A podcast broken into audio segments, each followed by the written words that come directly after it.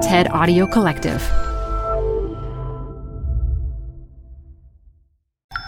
This TED Talk features investigative journalist and author Yasin Kakande, recorded live at TED 2018. Support for TED Talks Daily comes from Capital One Bank. With no fees or minimums, banking with Capital One is the easiest decision in the history of decisions.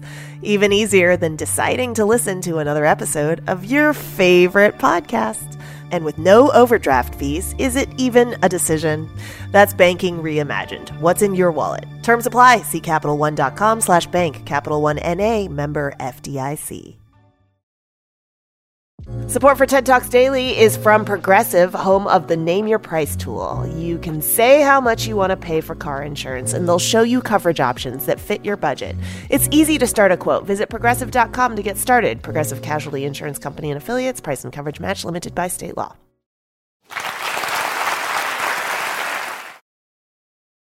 I am an immigrant from Uganda living in the United States while waiting for my asylum application to go through. Migrants do not enjoy much freedom of movement in our world today.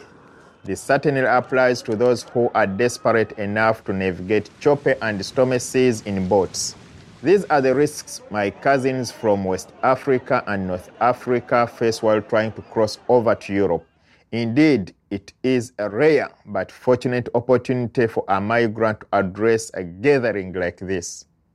But this also signifies what often is missing in the global debate over refugees, migrants, and immigrants voices of the disenfranchised. Citizens of many host countries, even those that previously welcomed newcomers, are uneasy about the rising numbers of individuals coming into their countries.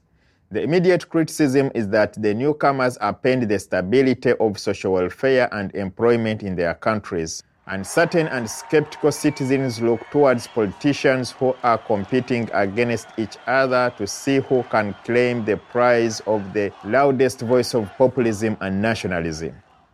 It is a contest of who is the toughest on migrants, the most willing to impose travel bans, and the most eager to propose projects in building walls. All these restrictions simply address symptoms of the problem, not the causes. Why are they coming? Migrants can share perspectives if only politicians could be willing to listen. In Dubai, I chronicled injustices and inequalities inflicted regularly on the migrant labor force. As a result, pressures from the government of the respective countries led to me being forced out of my career as a journalist in the Middle East. I was deported to Uganda, where economic deprivation puts everyone at the risk of starvation. And I fled Uganda to come to the United States in the hope of sustaining a voice for my brothers and sisters who experience a more serious plight as migrants.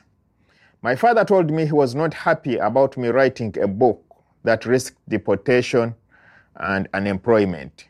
He had been diabetic for many years when I still worked in Dubai, and my salary was always sufficient to pay for his treatments.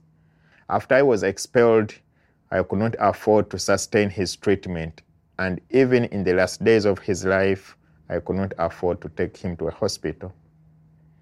As I carried his body in my hands to lay it in the ground in June last year, I realized I had paid a profound price for amplifying my voice. The act of speaking up against injustices that are multi-layered is never easy because the problems require more than just a rhetoric.